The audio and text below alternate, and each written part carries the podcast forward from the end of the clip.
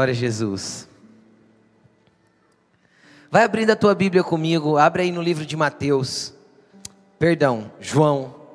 Evangelho de João, no capítulo 13. Antes de nós lermos o que eu pedi para você abrir, eu vou introduzir esta palavra com com algumas outras coisas. Eu quero que você preste bastante atenção. A semana passada nós falamos um pouquinho a respeito do processo do plantio. Jesus usava muita agricultura para dar alguns exemplos, né? Porque era algo muito vivo e muito comum nos seus dias, era muito popular os ambientes ah, de agricultura, de plantio, assim como de pescaria. E a semana passada nós falamos um pouco a respeito é, do tipo de terra que somos. Quem lembra? Quem ouviu essa mensagem? Quem estava aqui? Amém? E aí a gente falou a respeito de tipos de terra, a terra que está dura porque está na beira do caminho, pisada e que precisa ser amolecida pelo Espírito Santo, o tipo de terra que tem pedras lá no fundo, escondida, que atrapalham o crescimento das coisas o tipo de terra que tem espinhos, né, que tem sementes ruins que crescem juntos, e a terra boa que frutifica. E essa terra somos nós. E, e eu quero começar com você lendo um texto que Jesus dá um outro exemplo que significa a mesma coisa. Eu quero ler com você aqui no telão, segura aí João 13, aqui no telão, é, João capítulo 15, versículo 1, 2 e 3. Preste atenção no que está escrito aqui. É só uma introdução para a gente chegar no texto que eu realmente quero ler. Jesus disse assim: Ó, eu sou a videira, eu sou a videira verdadeira. Meu pai é o agricultor. Todo ramo que estando em mim não dá fruto, ele corta. E todo que dá fruto, ele poda, para que dê mais fruto ainda.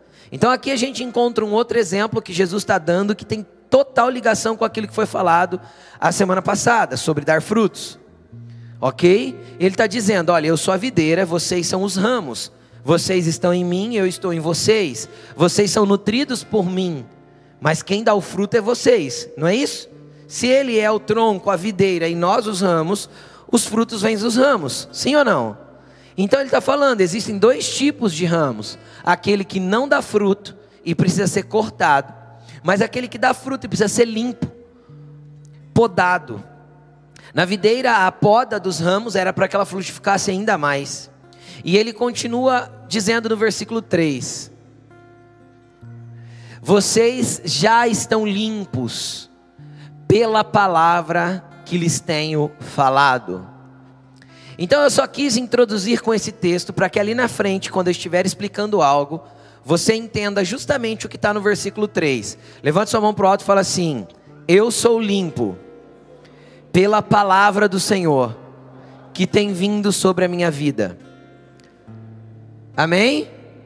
A palavra, a, a, Bíblia diz que a palavra é como água e ela nos limpa. Jesus aí afirma que nós somos limpos pela palavra que ele tem transmitido para nós que Ele tem liberado para nós. Mas hoje nós vamos falar, o, o, o tema central da mensagem hoje é pés marcados. E nós vamos falar a respeito dos pés. E o que que o pé tem a ver com a minha vida? Tudo. e você vai entender o quanto é interessante, o quanto é poderoso a marca que Jesus quer fazer nos nossos pés. João capítulo 13, a partir do verso 2. Está aberto aí? Vamos orar. Senhor Jesus, nós te agradecemos por essa palavra. Eu te agradeço, Pai, por tudo aquilo que o Senhor quer liberar nessa noite. Eu te peço, fale ao nosso interior de forma profunda, precisa, poderosa e que mexa conosco em todas as áreas que nós precisamos ser mexidos. Trabalhe em nossas vidas, muda as nossas atitudes, transforma a nossa mente, traga entendimento, em nome de Jesus eu repreendo todo ladrão da semente aqui, todo espírito de distração, tudo aquilo que vem tentar roubar, Pai, aquilo que o Senhor quer depositar sobre cada um que está aqui. Em nome de Jesus. Amém. Amém. Ô Dan, tira um violão um pouco do retorno. Tá alto para mim. Deixa ele bem baixinho aqui no retorno, por favor. Amém? Diz assim, ó, versículo 2. Acharam aí? João, capítulo 13, versículo 2. Se vocês acharam, eu estou abrindo ainda, só um segundo. Vamos lá, está, está escrito assim, ó. Estava sendo servido o jantar. Qual era o momento que eles estavam? Ao redor da mesa, comendo. Amém? Quem janta aí diz amém. Jesus também jantava e ele estava jantando com seus discípulos. E o diabo já havia introduzido, induzido, perdão, o diabo já havia induzido Judas Iscariotes, filho de Simão, a trair Jesus. Jesus sabia que o Pai havia colocado todas as coisas debaixo do seu poder. Preste atenção nisso.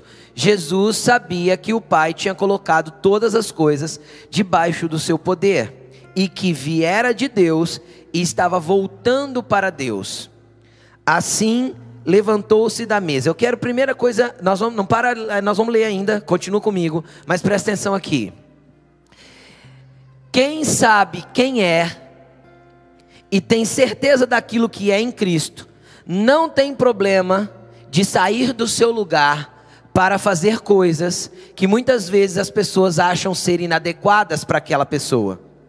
Quem sabe quem é em Cristo não tem problema de servir. Quem sabe quem é em Cristo não tem problema de sair do seu lugar para servir o próximo. Amém? Levante sua mão para o alto e fala assim: Eu quero saber quem eu sou em Cristo, para que eu não tenha problema em abrir mão do meu lugar entre os homens para servir o próximo. Então, por que Jesus pôde se levantar da mesa nessa noite, nesse momento aí? Porque ele sabia quem era, de onde tinha vindo e para onde estava voltando. Certeza de propósito e certeza de quem ele era em Deus. Amém, gente? Amém? Isso é algo que é construído ao longo da nossa caminhada cristã, mas vamos continuar. Sabendo isso, ele se levantou da mesa, tirou a sua capa e colocou uma toalha na cintura Preste atenção, mas, não, pulei uma parte, né, gente? Tirou a sua capa e colocou uma toalha em volta da cintura, tá certo? Versículo 5: Depois disso, derramou água numa bacia e começou a lavar os pés dos discípulos e enxugá-los com a toalha que estava em sua cintura. Segundo ponto que nós temos que entender. Jesus levanta da mesa, ele não tem problema de abrir mão do seu lugar para poder servir, porque ele sabia quem era. Segundo ponto, no ambiente natural, a capa servia como uma blusa e um cobertor. Repita comigo: uma blusa e um cobertor. Vocês não repetiram? Repita comigo: uma blusa e um cobertor. Então, no ambiente natural, a capa era para isso. A capa era algo que ia por cima da túnica, para que nos dias de frio a pessoa se cobrisse com ela. E também, aquela mesma capa, é meio estranho, né, dentro do nosso contexto, cultural, mas aquela mesma capa servia para a pessoa dormir. Tanto que lá na lei de Moisés, a lei antiga que regia os tempos de Jesus, dizia que se alguém desse a capa como penhora, como penhor de alguma coisa que ele estava pegando emprestado, a capa deveria ser devolvida até o final da tarde. Por quê? Porque é a noite que esfria e é a noite que ele ia precisar da capa. Entenderam? Então, no ambiente natural, a capa era isso aí, uma blusa e um cobertor. Mas no ambiente espiritual, a capa tem símbolo de autoridade. Por quê? Porque conforme o lugar que essa pessoa tinha no meio da sociedade, a capa era diferente. Tinha uns frufru na capa, entendeu? Que identificava quem ela era entre os homens. Então ela também simboliza autoridade. Então olha o que Jesus faz. Jesus sabendo quem era, ele sai do seu lugar na mesa e tira a sua posição de autoridade para poder pegar uma bacia e uma toalha e lavar os pés dos discípulos. Só isso já seria um exemplo incrível e maravilhoso. Por quê? Agora eu quero te explicar um outro contexto. Por que eles lavavam os pés? A Bíblia diz que eles estavam. Presta atenção que eu estou te explicando um monte de detalhezinho que faz toda a diferença no entendimento do texto. Amém? Estão comigo? Amém? Vocês estão acordados? E aí o que, que acontece? Eles estavam à mesa. Que jeito eram as mesas naqueles dias? Não era como as nossas mesas, que a gente senta numa cadeira, enfia o nosso pezão lá debaixo da mesa e a gente está comendo aqui em cima. As mesas nos tempos de Jesus era de 40, 45 centímetros do chão e ela não tinha o um buraco por baixo, ela era uma plataforma, um, um tablado. Ok? Então, como que as pessoas sentavam? Elas se sentavam na lateral da mesa com os pés para fora, a pessoa comia meio que de lado na mesa. Amém? Então, isso sempre fazia com que meu pé ficasse próximo do outro. Ok? Então, todas as vezes que se ia para a mesa, tinha-se por hábito lavar as mãos e lavar os pés. Amém? Estão entendendo? E quem fazia esse trabalho de lavar os pés? Normalmente era um serviçal, um escravo, que já não tinha mais força física para trabalhar em alguma coisa pesada. Então ele ficava sentado no chão com a bacia. E cada um que entrava para o lugar de refeição lavava os, lavava os pés antes de entrar. E aquele escravo serviçal, que já não era mais muito útil, fazia aquele serviço ali. Então dá para a gente entender que era um serviço assim, dos mais baixos entre os homens. Quem entende isso? Amém? Então o que, que Jesus faz aqui, cara? Preste atenção. Ele sai do lugar de senhor da mesa porque a ceia aí era ele que estava celebrando com os discípulos, isso aí é a última ceia que a gente conhece. E ele tira seu lugar de autoridade, sai do seu lugar da mesa e desce para uma posição mais baixa possível entre os homens para servir aqueles discípulos.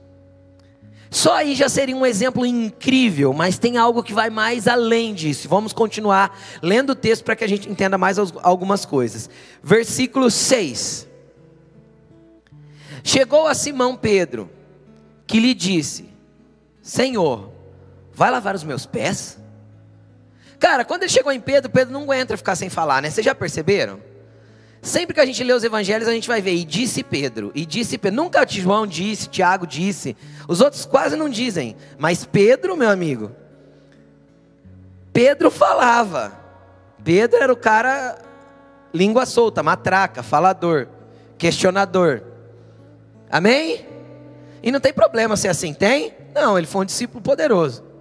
E aí ele chegou em Pedro, Pedro deu um tela azul, sabe? Deu um bug, pam, sabe assim?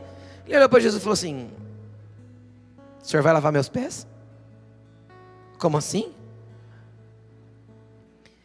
Aí, Jesus respondeu, versículo 7. Você não compreende agora o que lhe estou fazendo, mais tarde, porém, você entenderá. O que, que Jesus falou para Pedro? Peraí, se fosse meramente o exemplo de humildade que Jesus estava dando, era um exemplo de humildade? Era um exemplo de servidão? Sim, claro, e ele fala sobre isso no final do texto, nós vamos ler. Mas não era um mero, não era um mero sinal de humildade que estava acontecendo aqui. Se é que eu posso considerar mero, se, quer, se é que eu posso considerar pequeno, era um grande sinal de humildade. Mas não era só a questão da humildade que Jesus estava tratando, não era. Ele, quando Pedro questionou ele, porque deu um, um bug na cabeça de Pedro, tipo assim, como Jesus, sendo meu Senhor, vai lavar meus pés? Não faz sentido. Jesus olha para ele e fala assim: Pedro, deixa eu te explicar. Você não vai entender agora, mas depois você vai entender. Porque Jesus não tinha condições de explicar para Pedro naquele momento por quê. Porque muitos entendimentos daquilo que Jesus queria trazer para Pedro e para nós, como seus filhos, sua igreja, só podem ser entendidos pela pessoa do Espírito Santo habitando dentro de nós. Nesse momento, Pedro, João, Tiago e todos os outros discípulos não tinham o Espírito habitando dentro deles, porque o Espírito ainda não tinha sido liberado sobre eles. E existem entendimentos daquilo que o Senhor quer fazer, que só o Espírito Santo para nos dar entendimento dentro de nós. Você pode dizer um amém? Então levante sua mão para o alto e fala assim: Senhor, Espírito Santo, me dê entendimento do que o Senhor quer fazer em mim nesta noite. E aí ele olhou para Pedro e falou: Você não entende agora. E é como se ele dissesse: Não adianta eu te explicar, Pedro, beleza? Depois você vai entender, agora não dá. Aí Pedro falou para ele assim: é, Nunca lavará os meus pés.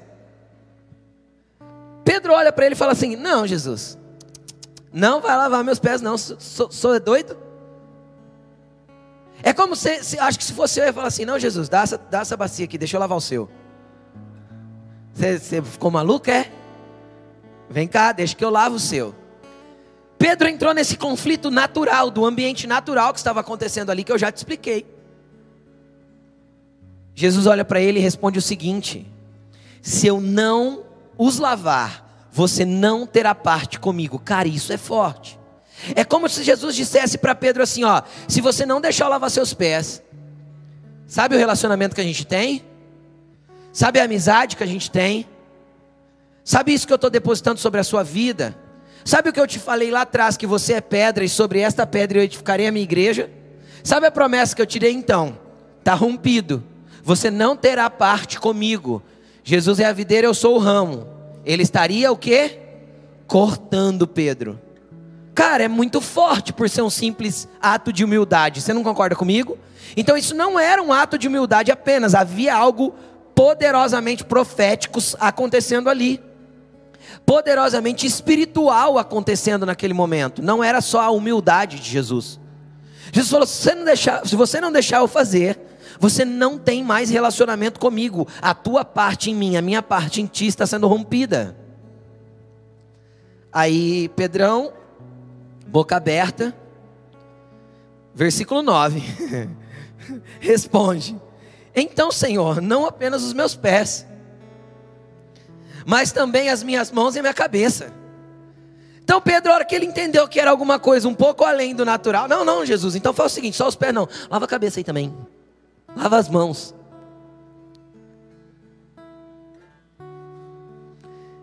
Cara, Jesus ama pessoas ousadas assim, sabia? Mesmo que em certos momentos elas sejam inconvenientes. Você precisa ser ousado como filho de Deus. Pode ir um passinho mais além, porque Ele te ama, tá bom? Quem aqui é, é casado há uns cinco anos para mais aí? Quem aqui é casado de cinco anos para mais? Eu tenho 23 anos de casado. Eu ainda não peço permissão na casa da minha mãe para abrir a geladeira. Porque filho sempre vai ter esse lugar. Quem está entendendo o que eu estou dizendo? Desde que você entende que é filho. Então, cara, você é filho de Deus. Pedro entendia isso. E ele era bem boca aberta, né? Falava o que não devia pedia o que não devia. Aí Jesus responde para ele, eu quero, é o que eu quero fazer você entender. Olha o que ele responde, versículo 10. Jesus respondeu: Quem já se banhou não precisa, é, quem já se banhou precisa lavar apenas os pés. Todo o seu corpo está limpo. Vocês estão limpos, mas nem todos. Preste atenção no que Jesus está falando aqui para Pedro. Pedro olhou para ele e falou assim: Tá bom, Senhor, se é para ter parte com você, então faz o seguinte: lava a cabeça, lava as mãos também. Jesus olha para ele e fala assim: Não, Pedro, quem já se banhou não precisa lavar nos seus pés. E o que, qual que é o significado que tem a cabeça e as mãos? Preste atenção no que eu vou falar. Ele disse: ó, vocês já estão limpos, mas nem todos. Porque eu li com você. Deixa eu abrir um parênteses aqui. Se nós lermos o Evangelho de João, preste atenção. Do capítulo 12 ao capítulo 21, quando encerra o Evangelho de João, é um contexto só. Não tem interruptura de. Não tem inter, interruptura, não, interrupção. Não tem interrupção de, de, de, de tempo. É algo que acontece gradativamente, sequencialmente até o fim. Entenderam ou não? Quando chega em João 12, tipo assim, ó, de João 1 a João 11, João resume três anos e meio da vida de Jesus. Quando chega em João capítulo 12 para frente, ele conta os últimos quatro dias de Jesus de uma vez só. Entenderam? Então, quando a gente leu aquilo lá em João 15, é a mesma, eles estão dentro da mesma sala ainda, dentro do mesmo ambiente ali conversando, saíram, foram e as coisas foram acontecendo, eles foram para o jardim orar. Jesus foi, é um contexto só. Vocês estão me entendendo ou não? Por que eu li João 15, 3 com vocês? Porque lá estava escrito, Jesus reafirma o que ele disse aqui que eles já estavam limpos. Só que lá Jesus explica o que que os limpou. A palavra que vos tenho falado. Então preste atenção no que eu vou falar. A palavra de Deus que você ouve, que você assiste no YouTube, que você é ministrado por uma canção, a palavra de Deus que você lê, que você estuda, que você esmiuça ela num livro que te abençoa. A palavra de Deus ela é poderosa para ir limpando a sua, a sua vida. E é interessante que Pedro pede a limpeza de dois lugares além dos pés: a cabeça e as mãos. E eu quero que você entenda o seguinte: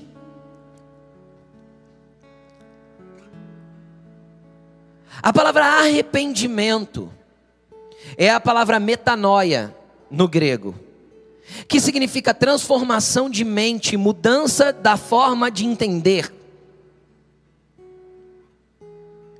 Quando Pedro está pedindo, Jesus, lava minha cabeça também. Jesus falou assim: não precisa, porque a palavra que tem sido liberada sobre a tua vida tem poder para transformar a tua mente e causar arrependimento em você. Porque arrependimento não é quando eu choro, nem quando eu volto e peço perdão, isso são sinais de arrependimento, mas o arrependimento genuíno tem a ver quando eu mudo meu entendimento para mudar as minhas ações. Ele pediu uma limpeza na cabeça e uma limpeza nas mãos. As mãos falam das ações, a cabeça fala do entendimento que vai controlar as ações. Estão comigo? Então entenda uma coisa: a partir do momento que você entregou a sua vida para Cristo, que você fez uma oração falando para Ele, Jesus, eu entrego meu coração, eu entrego a minha vida, governa a minha história. Algo vai começar a acontecer, o Espírito Santo vai começar a liberar entendimentos sobre você que você, entendimentos sobre você que você não tinha. E coisas que você não compreendia, você vai passar a compreender. Aquilo vai começar a gerar transformação em você. Um cristão que não é transformado gradativamente pela palavra que tem ouvido, infelizmente, ainda não é limpo. Porque a limpeza da palavra precisa gerar transformação contínua. Então eu vou entendendo o que Cristo é, eu vou entendendo aquilo que Deus quer que eu faça, eu vou entendendo os princípios da palavra de Deus, eu vou entendendo o que Ele quer liberar sobre a minha vida e isso vai mudando as minhas ações. Porque transformação genuína vem de arrependimento, e arrependimento genuíno fala de uma mudança na condição daquilo que eu penso, na forma de pensar. E mudando a minha forma de pensar, automaticamente eu tenho transformação de ações. Então Jesus falou para Pedro o seguinte: Pedro, vocês onze já estão limpos pela palavra que eu tenho falado para vocês, porque vocês já mudaram o jeito de pensar e as ações de vocês já são boas menos um. Menos um. Vocês estão limpos, mas não todos. E o texto explica, coloca o versículo 11. Pois ele sabia quem iria traí-lo e por isso disse: Nem todos estão limpos. Então tinha uma pessoa que não estava limpo de mente e de ações. Tinha uma pessoa que a palavra não tinha entrado. Tinha uma pessoa que a palavra não tinha transformado o seu entendimento. Tinha uma pessoa que a palavra de Jesus não tinha penetrado a ponto de gerar transformação de ações. Quem? Judas. Judas ainda pensava do mesmo jeito de quando ele conheceu Jesus. Judas havia maquinado e bolado um plano para entregar Jesus. Judas havia elaborado todo um jeito de colocar Jesus na mão daqueles que queriam prendê-lo e matá-lo. Por quê? Porque, diferente dos outros onze, apesar de estar andando com Jesus por três anos, três anos e meio, Judas não tinha deixado a palavra entrar e gerar arrependimento genuíno que transforma a condição do ser humano. O que, que me chama atenção nisso? Que um limpo pela palavra queria ser mais limpo ainda. Senhor, me lava também a cabeça e as mãos. Mas eu não vejo Judas pedindo isso. Quem está entendendo o que eu estou falando? Porque normalmente aquele que não quer ser transformado, ele nem reconhece que precisa ser transformado. E esse é um grande problema do ser humano. Que problema? O problema é quando nós não reconhecemos aquilo que precisa mudar em nós. E nós somos cristãos, dizemos andar com Jesus e andamos. Dá para andar com Jesus sem ser convertido? Claro que dá. Dá para andar com Jesus sem, sem, sem ser transformado? É claro que dá. Dá para andar com Jesus sem ter arrependimento de nenhuma obra velha do pecado, de nenhum tipo de coisa que eu pratiquei na minha vida e que eu ainda pratico? Dá. Dá. Judas andou três anos e meio com Jesus e não teve nada de transformação. Judas andou três anos e meio com Jesus e continuava a roubar o caixa de Jesus. Jesus tinha um tesoureiro ladrão.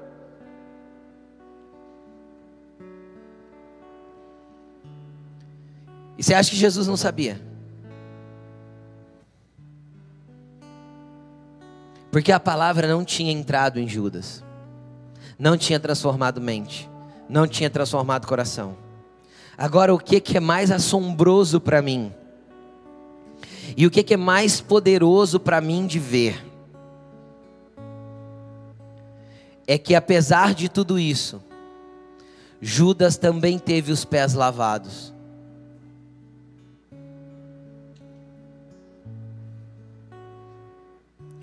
Judas também teve os pés lava lavados, e eu vou te falar uma coisa. Se Judas, assim que saiu da presença de Jesus, para entregá-lo, tivesse se arrependido, ele também teria encontrado remissão, perdão e reconciliação. E ele teria achado novamente um lugar na mesa com os doze.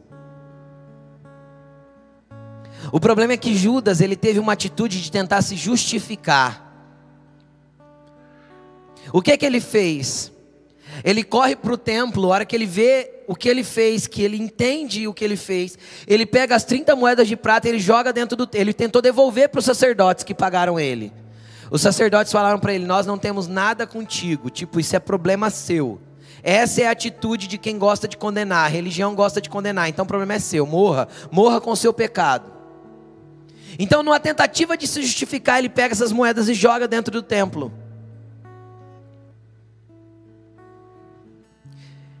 E vai e se enforca. Deixa eu te explicar, arrependimento genuíno muda a tua condição e muda a tua ação. Judas tentou uma justificação, o remorso levou ele a uma justificação. O arrependimento te leva à transformação que te justifica pelo Cordeiro, por Cristo. Você entende isso? Então, quando a gente chega com muito argumento tentando se justificar, isso não é arrependimento genuíno e não gera transformação. Quando eu reconheço o meu estado errado, e reconheço que eu preciso mudar, primeiro meu entendimento, depois as minhas ações, então isso vai gerar uma transformação que é arrependimento genuíno.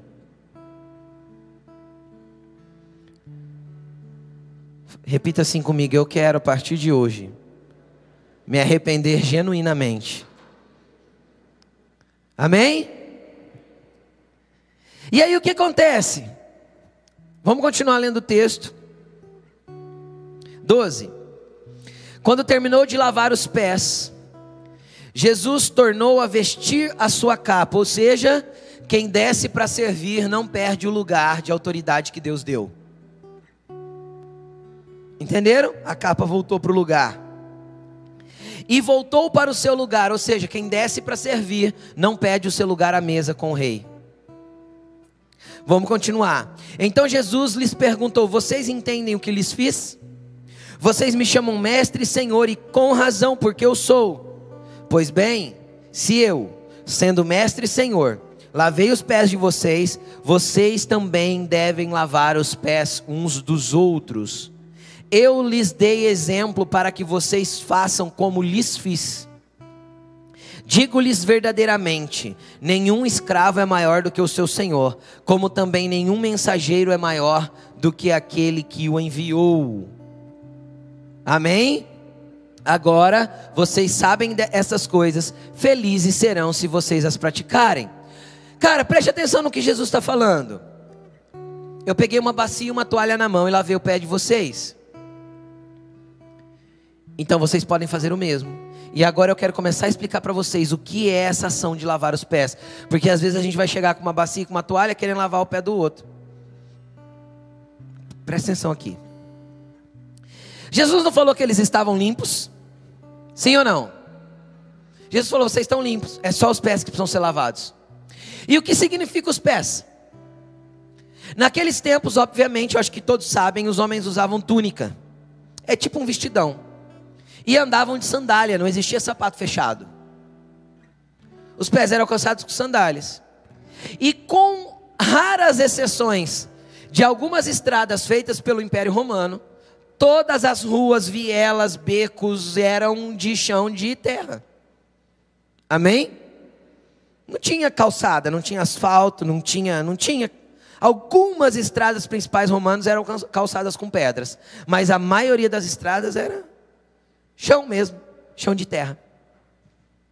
Então, obviamente, por mais limpo que eu estivesse, se eu pegasse, vestisse minhas sandálias e saísse para dar um, uma voltinha, eu voltava com os meus pés empoeirados. Quem está entendendo o que eu estou dizendo? E o que isso significa no ambiente espiritual? Lembra que Jesus falou para Pedro: Pedro, o que eu estou fazendo agora você não entende, mas você entenderá depois. Preste atenção aqui.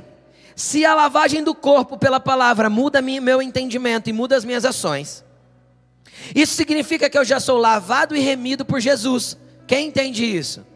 Perdoado, justificado, amado. Não tem a ver comigo, tem a ver com o que Jesus fez por mim. Amém? Isso foi mudando a minha mente, mudando meu jeito de ser, transformando a minha vida. E você pode dar um glória. Quem teve a vida transformada, dá um glória a Deus. Pronto, isso foi causando uma transformação em mim. Só que enquanto eu estou aqui na terra, eu estou, eu estou com os pés aqui na terra, eu estou vivendo entre os homens, eu tenho um caminhar entre os homens nos meus negócios, no meu trabalho, no meu dia a dia, entre as pessoas. Um dia eu estou estressado, um dia a coisa fica difícil, um dia o negócio aperta, eu perco a paciência, eu brigo. Quem, quem vive essas coisas aí? Quem não vive, pois vem orar pela gente, você é ET. Não é, gente? Um dia o negócio dá errado, o documento não dá certo. Um dia você faz um negócio e a pessoa volta atrás. E quem, quem entende o que eu estou falando? A vida nos causa apertos. Sim ou não? Os meus passos, conforme eu vou caminhando na vida, vai jogando poeira deste mundo nos meus pés. A minha mente precisa continuar lavada pelo Senhor, pela palavra dEle. Por isso a importância de eu me alimentar da palavra todos os dias, para que a minha mente continue, continue guardada nele. E eu entendo que aquilo que é certo é certo, mesmo que ninguém esteja fazendo, e aquilo que é errado é errado, mesmo que todo mundo esteja fazendo. Entenderam? Então a minha, a minha mente precisa estar guardada na lei do Senhor, dos princípios da Sua palavra, para que as minhas ações não venham a infringir esses mandamentos. Mas, indiscutivelmente, param para reformar a BR e eu fico preso no trânsito. Entende ou não? E aquilo me estressa. O relógio não desperta. Eu acordo atrasado, desesperado, e às vezes de falar para o Senhor, às vezes no momento que eu acordo, ele vai falar: Bom dia, Senhor. Já levanta xingando, pi, pi, e sai igual louco para ir para o trabalho atrasado. E aí alguém anda a 30 por horas na tua frente com o carro. E você só não chama ele de filho de uma boa mãe, do resto você chama de tudo. Quem está entendendo o que eu estou dizendo? Não que isso sejam ações boas, isso é ruim. Isso é péssimo, nós não deveríamos fazer nunca. Mas a vida nos causa aperto, porque o caminhar pela vida gera poeira do chão da terra. Quem está entendendo o que eu estou falando? Quem já tentou andar com os pés limpos de Havaiana numa, num, num, num, num chão de terra, numa estrada de terra? Dá para sair com os pés limpinhos? E as mulheres com a unha feitinha? Hã? A manicure ama tirar aquele vaso de flor do canto do dedo, né? Não é? Porque indiscutivelmente a poeira do chão vai sujar os seus pés. E cara, deixa eu tentar fazer você entender uma coisa. Olhem para mim. Deixa eu tentar fazer você entender uma coisa. Jesus nunca soltou a toalha e a bacia. Desde que ele olhe para você e fala assim: "Filho, todo o corpo está limpo, eu estou vendo. A poeira que você pegou nos pés, agora eu quero limpar. Para que ele limpa os pés? Para que eu possa sentar à mesa com ele de novo. Porque para a mesa eu tenho que ir com os pés limpos. Então isso cabe o meu processo diário de arrependimento. Até pelas poeiras que sopraram nos meus pés. Até pelas poças de lama que pisei sem querer. Porque o pecado na tua vida precisa ser justamente isso, um acidente. Sem querer eu pisei na lama, sem querer eu pisei numa, num, num monte de areia solto e aquilo impregnou no meio das minhas unhas. O pecado na sua vida não pode ser como na vida de Judas. Por quê? Porque o ramo que não dá fruto, ele. E aí tem gente que pensa assim: Jesus me ama do jeito que eu sou, ele me entende. E normalmente essa frase é usada para tentar justificar um pecado recorrente. Eu vivo no pecado mesmo, eu faço tudo errado mesmo, eu minto mesmo, eu passo os outros para trás mesmo. Esse é o meu negócio, se eu não fizer isso, eu não vou ganhar dinheiro. Eu cobiço mesmo, eu vejo pornografia mesmo. Eu tenho amante mesmo, afinal eu preciso ser feliz.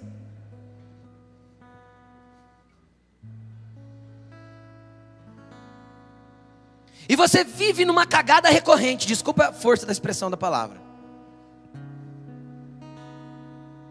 Merda em cima de merda. E aí é como se dissesse para Jesus assim: me aceita assim mesmo, Jesus. A mente não está limpa, as mãos não, então, não estão limpas, mas me aceita assim mesmo. Deixa eu te falar uma coisa: ele lavou o pé de Judas, mas não adiantou, porque o que Judas precisava não era a limpeza dos pés, era a transformação de entendimento e de ações.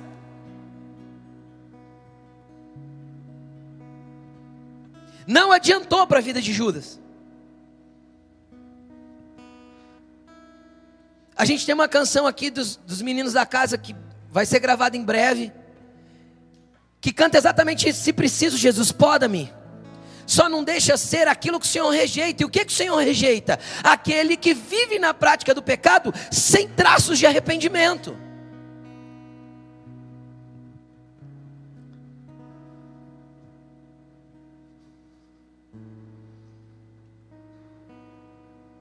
Então, se você vive assim, acha que está tudo bem de você continuar vivendo assim, cara, você me desculpa, mas você está perdendo lugar na mesa com Jesus. Aí eu entendo Apocalipse 3,20. Eis que estou à porta e bato. Isso estava sendo escrito para uma igreja, não para um, pessoas que não conheciam Cristo, mas para pessoas que conheciam Cristo. Eis que estou à porta e bato. Se alguém ouvir a minha voz e abrir a porta, eu entro para cear com ele, para comer com ele e ele comigo. Cara, o contexto é o mesmo. É o mesmo ambiente da bacia. Se você ouvir o que eu estou dizendo para você e abrir o seu coração para me receber, então eu posso levar você para se sentar comigo, para que a gente compartilhe de coisas na mesa. Mesa não é lugar de compartilhamento? Quem senta na mesa e não compartilha? Tudo é compartilhado na mesa. Mesmo que seja histórias, risadas, abraços, mesmo que seja conversa jogada fora, é compartilhado. Mesa é lugar de compartilhamento. Jesus quer sentar com você na mesa, mas para isso ele tem uma bacia e uma toalha na mão. Mas, se a minha atitude ainda não mudou mente, não mudou ações, se o pecado para mim não é um escorregão, se o pecado para mim não é uma poça de lama que caí sem querer, se o pecado para mim não é um banco de areia que eu pisei e afundei o pé sem perceber, se o pecado para mim é uma opção, porque afinal eu preciso ceder aos meus desejos, porque afinal é bom para mim, porque afinal eu preciso e Deus me entende. Deixa eu te explicar uma coisa: essa história de que Deus te entende, quem criou na tua cabeça foi o Satanás, do mesmo jeito que ele criou na cabeça de Judas.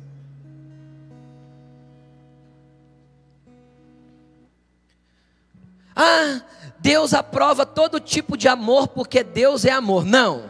se Deus é amor, Ele prova o tipo de amor que está baseado nas leis dele, porque é a partir do amor que Ele é que Ele aprova o amor. O resto foi o homem que inventou e está querendo aplausos e aprovação divina.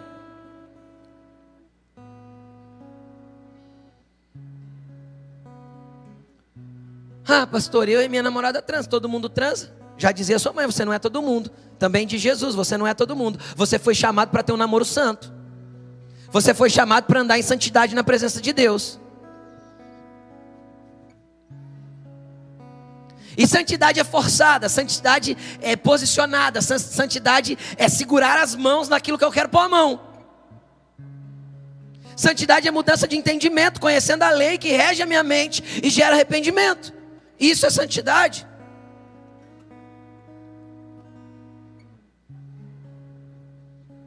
Agora, qual que é o maior problema?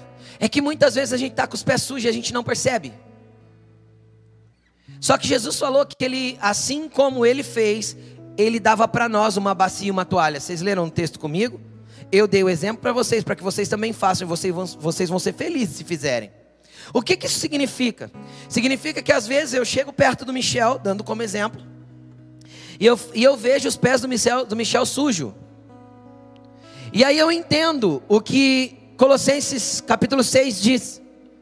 Se alguém for surpreendido em algum pecado, você que é espiritual, restaure ele com mansidão. E tome cuidado para que você também não caia. Colossenses capítulo 6, versículo 1 e 2, se não me engano. Aí eu vejo os pés do Michel sujos, porque ele pisou numa pasta de lama e não percebeu. Porque às vezes a mente dele também se contaminou nesse momento e as mãos também fizeram aquilo que era impróprio. Só que Jesus me deu uma bacia e uma toalha também. Só que normalmente a atitude comum do ser humano é olhar para o Michel e pensar assim: nossa, que pé sujo, mano. Será que ele não percebe que ele tem os pés todos sujos desse jeito? Aí eu chamo o outro e falo assim: Ô Mateus, você viu o pé do Michel, cara? E eu saio espalhando que o Michel está com os pés sujos. Só que a bacia, a toalha está na minha mão.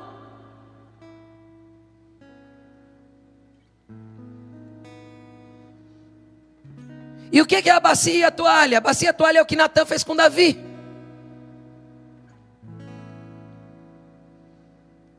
Quando Natan chega diante de Davi, Davi tinha ficado no palácio, tinha negligenciado a sua missão, tinha ficado ocioso, e ele vê uma mulher e ele traz para casa. Essa mulher era casada e ele faz a maior caca da vida dele. Natan vai lá, cara, com uma bacia, com uma toalha, e fala: Davizão, você está errado, irmão. E a gente vê o lamento de Davi em Salmo 51, Senhor, eu pequei, e contra ti eu pequei. Lava-me com isopo e ficarei limpo. Davi estava falando: vem com a tua água sobre mim para que eu seja limpo de novo. Tem limpeza para aquele que suja a mente e as mãos? Tem. Mas Jesus quer que nós andemos na esfera dos pés. Que a nossa mente já seja limpa pela palavra e que só a poeira do mundo nos contamine. E é natural que isso aconteça.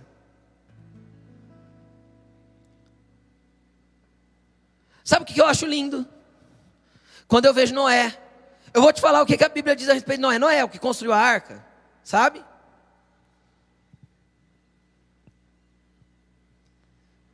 Ele construiu a arca e a Bíblia diz que ele era um homem justo e íntegro e amigo de Deus. Uau, fala comigo, uau.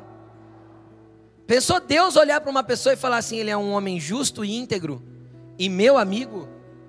Cara, é poderoso, sim ou não? Não era um homem de Deus? Sim. Cara, depois que Noé sai da arca e as coisas começam a voltar ao normal, a Bíblia diz que Noé plantou uma vinha e ele colheu os frutos e ele fez vinho. Pegou uva, prensou. Eu não sei se ele já conhecia a técnica ou se isso era novo, porque a Bíblia é a primeira vez que aparece vinho na Bíblia é nessa, nessa ocasião de Noé. Então eu não sei se antes de Noé isso era conhecido dos homens, ou se isso era uma novidade. Noé resolveu fazer ali e, né? E to, não sei se todo mundo sabe, mas o suco de uva, quando você prensa a uva e larga armazenado, ele vai soltar é, ele vai fermentar. E ele vai gerar teor alcoólico. Ok? É natural da uva, como é natural da cana. Amém? E Noé entra na tenda dele e dá uma manguaçada. E ele fica bebão.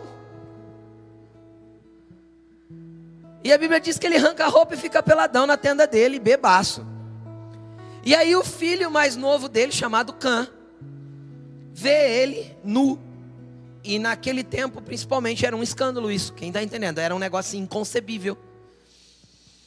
E aí, Cã, ao invés de fazer alguma coisa, ele viu os pés dos, do pai sujo. Quem está entendendo? E ao invés dele fazer algo com a bacia e a toalha que ele tinha em mãos, a Bíblia diz que ele saiu e foi contar para os irmãos, em tom de zombaria. É como se ele chegasse nos irmãos e falasse: Mano, o pai tá bebaço lá na tenda, peladão. Cara, a Bíblia diz que os dois filhos mais velhos de Noé, Sem e Jafé, pegaram a capa de Noé que estava jogada para o lado de fora da tenda, ou seja, todo pecado tira o teu lugar de autoridade. Amém? Todo pecado arranca o seu lugar de autoridade. Pegaram a capa de Noé, entraram de costas e cobriram a nudez do pai até que ele voltasse em si. O que, que isso me mostra? Me mostra que Sem e Jafé usaram a bacia e a toalha. Cobriram os pés sujos do pai. Quem está entendendo? Cobriram a nudez do irmão, até que ele voltasse em si. E esse é o grande lance. Porque o filho pródigo, quando estava comendo comida de porco no chiqueiro, a Bíblia diz, e caindo em si. Por que o cair em si? Porque o cair em si é o reconhecimento na mente, que pode começar a gerar um processo de mudança, de conversão, de voltar para o lugar que nunca deveria ter saído. O filho cai em si, ele entende que está errado e ele fala: Vou voltar para a casa do pai. Noé acorda no outro dia, são agora. Agora a mente dele pode voltar a entender os princípios da palavra e ele reconhece que errou. Quem entende o que eu estou dizendo? Só que o, o, o, Cã, que zombou do pai porque estava sujo pelo pecado, este foi amaldiçoado.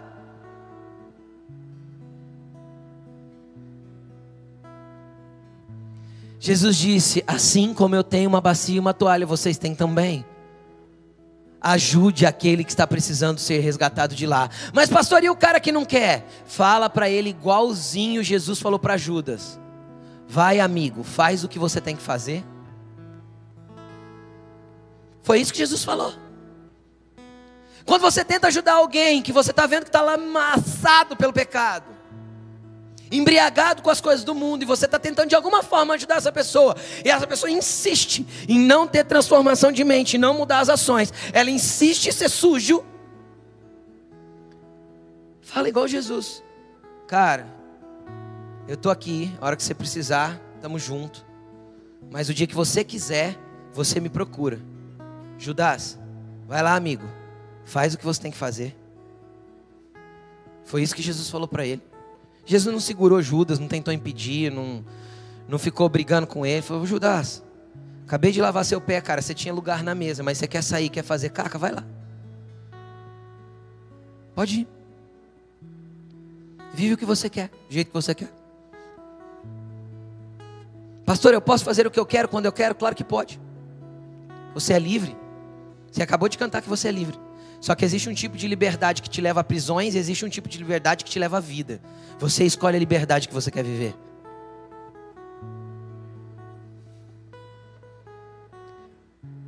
Existe um tipo de liberdade que vai te levar à angústia, à dor, à mágoa, à decepção, à frustração, à doença, à enfermidade. Se é esse tipo de liberdade que te leva a esses lugares que você quer viver, vai em frente. Vai lá, amigo. Pega as 30 moedas, faz o que você quer fazer. Mas se você quiser ser diferente, vem aqui que eu tenho uma bacia e uma toalha. Vou ajudar a dar um trato nesses pés sujos seu para que você entenda que Jesus não quer lavar só seus pés, mas a sua cabeça e as suas mãos também. Por quê? Porque a palavra vai começar a transformar você em atitudes, em mudanças, em mentalidade, em entendimento e assim vai. Agora eu quero ir um passo adiante com você nisso. Para que, que eu lavo os meus pés? Eu lavo os meus pés para que o meu caminhar continue sendo claro, sendo limpo, transparente. Quem está entendendo o que eu estou dizendo? Por quê? Porque os pés falam do meu caminhar na terra. Por isso que eu ando e me empoeiro com a sujeira do mundo. Sim ou não? Só que todo dia eu preciso voltar para lavar os pés, porque eu quero estar na mesa com Jesus. Eu quero comer da sua essência, eu quero participar da sua mesa, eu quero conhecer coisas espirituais, eu quero entender mais dele. Então eu vou precisar voltar. E cara, quando a gente entra na presença de Jesus, quando que a gente não entra lá pedindo perdão? Porque o mundo empoeirou a gente. Porque eu pisei no apóstolo de lama e não percebi. Porque eu fiz carca de novo. Mas Jesus está lá com a bacia, e com a toalha nas mãos, e ele insiste em te levar para a mesa de novo e de novo, todas as vezes que você reconhecer e continuar tendo entendimento do quanto você precisa dele e as suas ações, você continuar brigando contra elas, dizendo: Jesus, eu não vou ceder a minha velha vida, ao meu jeito velho de agir, a minha forma errada de ter atitudes, eu vou, em nome de Jesus, ser transformado pelo poder da tua palavra. Então isso conduz o seu caminhar. E aí, mesmo o seu caminhar sendo sujo, você volta para a bacia de Jesus de novo. Agora, olha que interessante. Vamos para Romanos capítulo 10. Romanos capítulo 10, versículo 12. Foi só por isso que Jesus lavou o pé de Pedro. Então, profeticamente, Pedro estava sendo limpo para que ele caminhasse livre. Amém? Pedro estava sendo limpo para que o seu caminhar fosse um caminhar que manifestasse a graça e a glória de Deus. Mas olha que interessante. Depois eu vou ler com você de trás para frente para ficar mais claro. Não há diferença entre judeus e gentios. Deus não faz acepção de pessoas. Não interessa a cor do cabelo, a cor da pele, a grana que você tem no banco, a casa que você mora, o que você faz da vida, qual é a tua profissão, não interessa, não tem diferença social e cultural que separe a gente do amor de Cristo e nenhum dos outros. Amém? Pois, porque, gente, entenda uma coisa. Entenda uma coisa. Quem tenta separar a gente em pequenos grupos é uma ideologia errada, implantada nos últimos anos para um domínio sobre essas esses grupos divididos. Isso é a mentalidade da esquerda. Vai estudar um pouquinho de política. Para você entender isso. Jesus nunca rotulou ninguém. Não há grego, não há bárbaro, não há gentil, não há, não há, não há diante dele. Não tem diferença. Por que não tem diferença? Vamos continuar lendo. Pois o mesmo Senhor é o Senhor de todos, e abençoa ricamente todos os que o invocam. Versículo 13: porque todo aquele que invocar o nome do Senhor será. Vamos abrir um parênteses aqui: salvação. O que eu preciso fazer para ser salvo? Invocar o nome do Senhor. Então, não estou falando de salvação, eu estou falando de caminhar. Eu estou falando de continuar andando em santidade para desenvolver a minha salvação. Estão comigo ou não? Ladrão da cruz, teve tempo de descer da cruz e alinhar o seu caminhar ter a sua mente transformada, ter as suas mãos mudadas. Deu tempo para o ladrão da cruz, da cruz ou não? Não. Ele foi salvo? Foi, Jesus falou que ele foi. Ainda hoje você vai estar no paraíso comigo. Hoje, ainda hoje. Ele foi no mesmo dia. Por quê? Porque ele invocou. Senhor, eu estou aqui porque mereço. O Senhor pode fazer alguma coisa por mim? O Senhor não merece estar aqui. Ele reconheceu a santidade de Jesus e que a santidade de Jesus podia purificar ele. Uau! Jesus falou assim: Vamos embora, vamos para casa hoje. E ele foi para casa com Jesus no mesmo dia. Cara, não tem limitações para Jesus salvar, entende isso? Não tem limitações para Jesus salvar. Não tem. Se nós formos para o mesmo livro de Romanos, acho que é no mesmo capítulo 10, eu não lembro o versículo, vai estar escrito assim: Porque quem crê com o coração e confessa com a boca é salvo. Só que aí, Paulo continua dizendo, versículo 14: Como, pois, invocarão? Fala que aquele que invocar vai ser salvo, sim ou não? Como, pois, invocarão aquele em quem não creram? E como crerão naquele de quem não ouviram falar. E como ouvirão se não houver quem pregue? 15. Quão, como pregarão se não forem enviados? Como está escrito: Como são belos o quê? Dos que anunciam as boas novas. Preste atenção no que eu vou falar. Quando Jesus estava lavando os pés dos discípulos, ele não estava só removendo a poeira do mundo para limpar o caminhar deles, mas ele estava também dando autorização e beleza para os pés, para que eles pregassem a palavra de Deus, para que eles anunciassem as boas novas. Porque se nós anunciarmos, eles crerão, e se eles crerem, eles invocarão, e se eles invocarem, eles serão salvos. E se nós formos enviados pelo poder dessa marca de santidade, de limpeza, de caminhar puro, se nós formos enviados com essa marca de que podemos voltar para um lugar de segurança, de limpeza em Jesus, nós pregaremos, eles ouvirão, crerão, invocarão e serão salvos. E tem muita gente precisando dessa salvação para que nós fiquemos calados, sabendo onde está a bacia e a toalha. Existem muita gente precisando e chorando e clamando, precisando de transformação, para que a gente fique parado. Agora, sabe por que ele fala dos pés? De novo. Primeiro, porque eu queria que vocês fossem numa estrada de terra. Vamos imaginar assim, ó, preste atenção, uma estrada de terra. Com a terra bem fofa. Vamos pensar em algo mais bonito, gente? Vamos, vamos. A praia. Ah, mais bonito, né, gente? E aí você chega de manhãzinha na praia para o nascer do sol. E a maré subiu durante a noite, nem sei se sobe durante a noite, tá, gente? Hipoteticamente aqui, tô dando uma. Né? A maré subiu durante a noite e voltou. Mas quando você chega na praia, tem pegadas. Duas pegadas. De quatro pés de duas pessoas. Eu queria que pela, pela pegada você falasse para mim qual que é homem, qual que é mulher. Pela pegada você dissesse para mim qual que é preto e qual que é branco. Que pela pegada você dissesse para mim qual que é rico e qual que é pobre.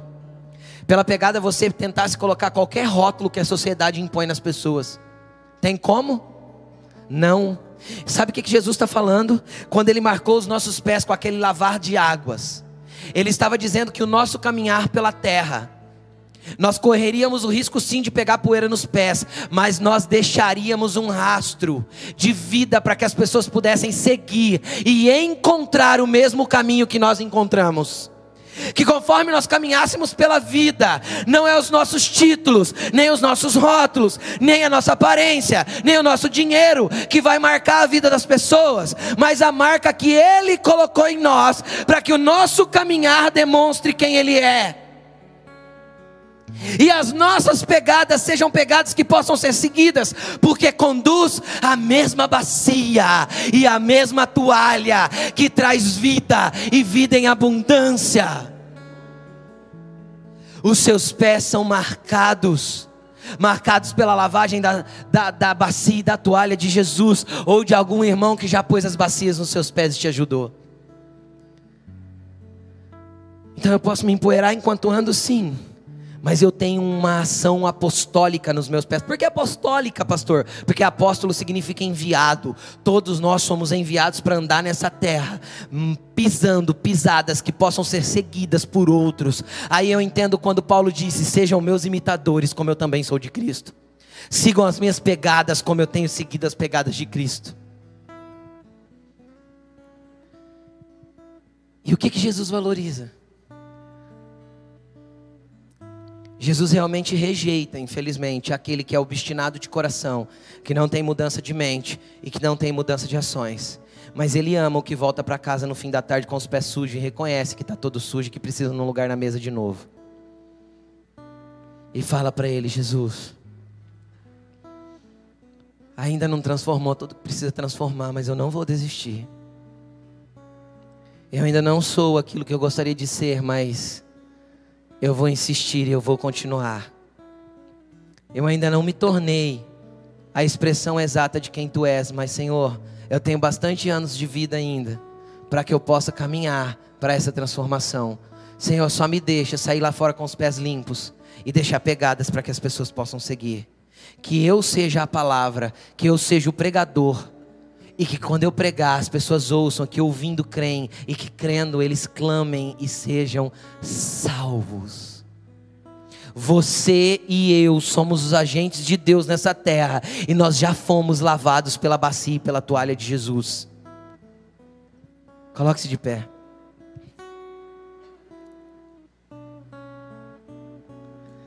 Grandes coisas Ele tem para fazer na sua vida, querido. Quais as marcas que os seus pés têm deixado? Será que você ainda brinca de Peppa Pig? Não pode ver uma poça de lama que está pulando dentro? Ou será que você tem lutado para desviar das poeiras e das poças de lama para que seus pés marquem um caminho para que as pessoas sigam? Nessa noite eu não posso orar por você e nem com você. Essa noite precisa ser você e Jesus, porque é um momento seu. Só você pode descrever e entender pelo Espírito Santo como está a sua mente, como estão as suas ações, o que sai da sua boca, qual é o peso que você carrega, o quanto ainda necessita de transformação a tua vida, o quanto o seu caminhar mostra Jesus ou mostra apenas pés sujos, o quanto você está precisando da bacia e da toalha hoje. E se você está como Pedro, se achando totalmente indigno da lavagem de Jesus, mas ele continua aqui dizendo: Pedro, deixa eu fazer, porque o que eu estou fazendo você não vai entender agora, mas ali na frente você vai ver o meu trabalhar na tua vida. Se renda, Pedro, para que eu faça. E às vezes você está precisando de um lavar completo. Às vezes a mente está precisando ser transformada, as ações estão precisando ser mudadas. Então peça para Ele como Pedro pediu: Senhor, hoje não é só os pés. A palavra ainda não entrou aqui, minha mente ainda não mudou, ainda acredito que coisas ruins são certas. Então eu te peço que o Senhor venha me lavar por inteiro, transformar esse serzinho difícil que sou eu em alguém mais parecido com você, Jesus para que as minhas pegadas comecem a demonstrar pegadas de transformação. Esse momento é teu e do papai, teu e de Jesus. Ele está na sala, a mesa está aí, está posta. Se você se deixar ser limpo, Ele vai te levar para a mesa e vai começar a compartilhar coisas dele com você. Ore, dobre o teu joelho, chore, clame, busque, só não fique no lugar que você está.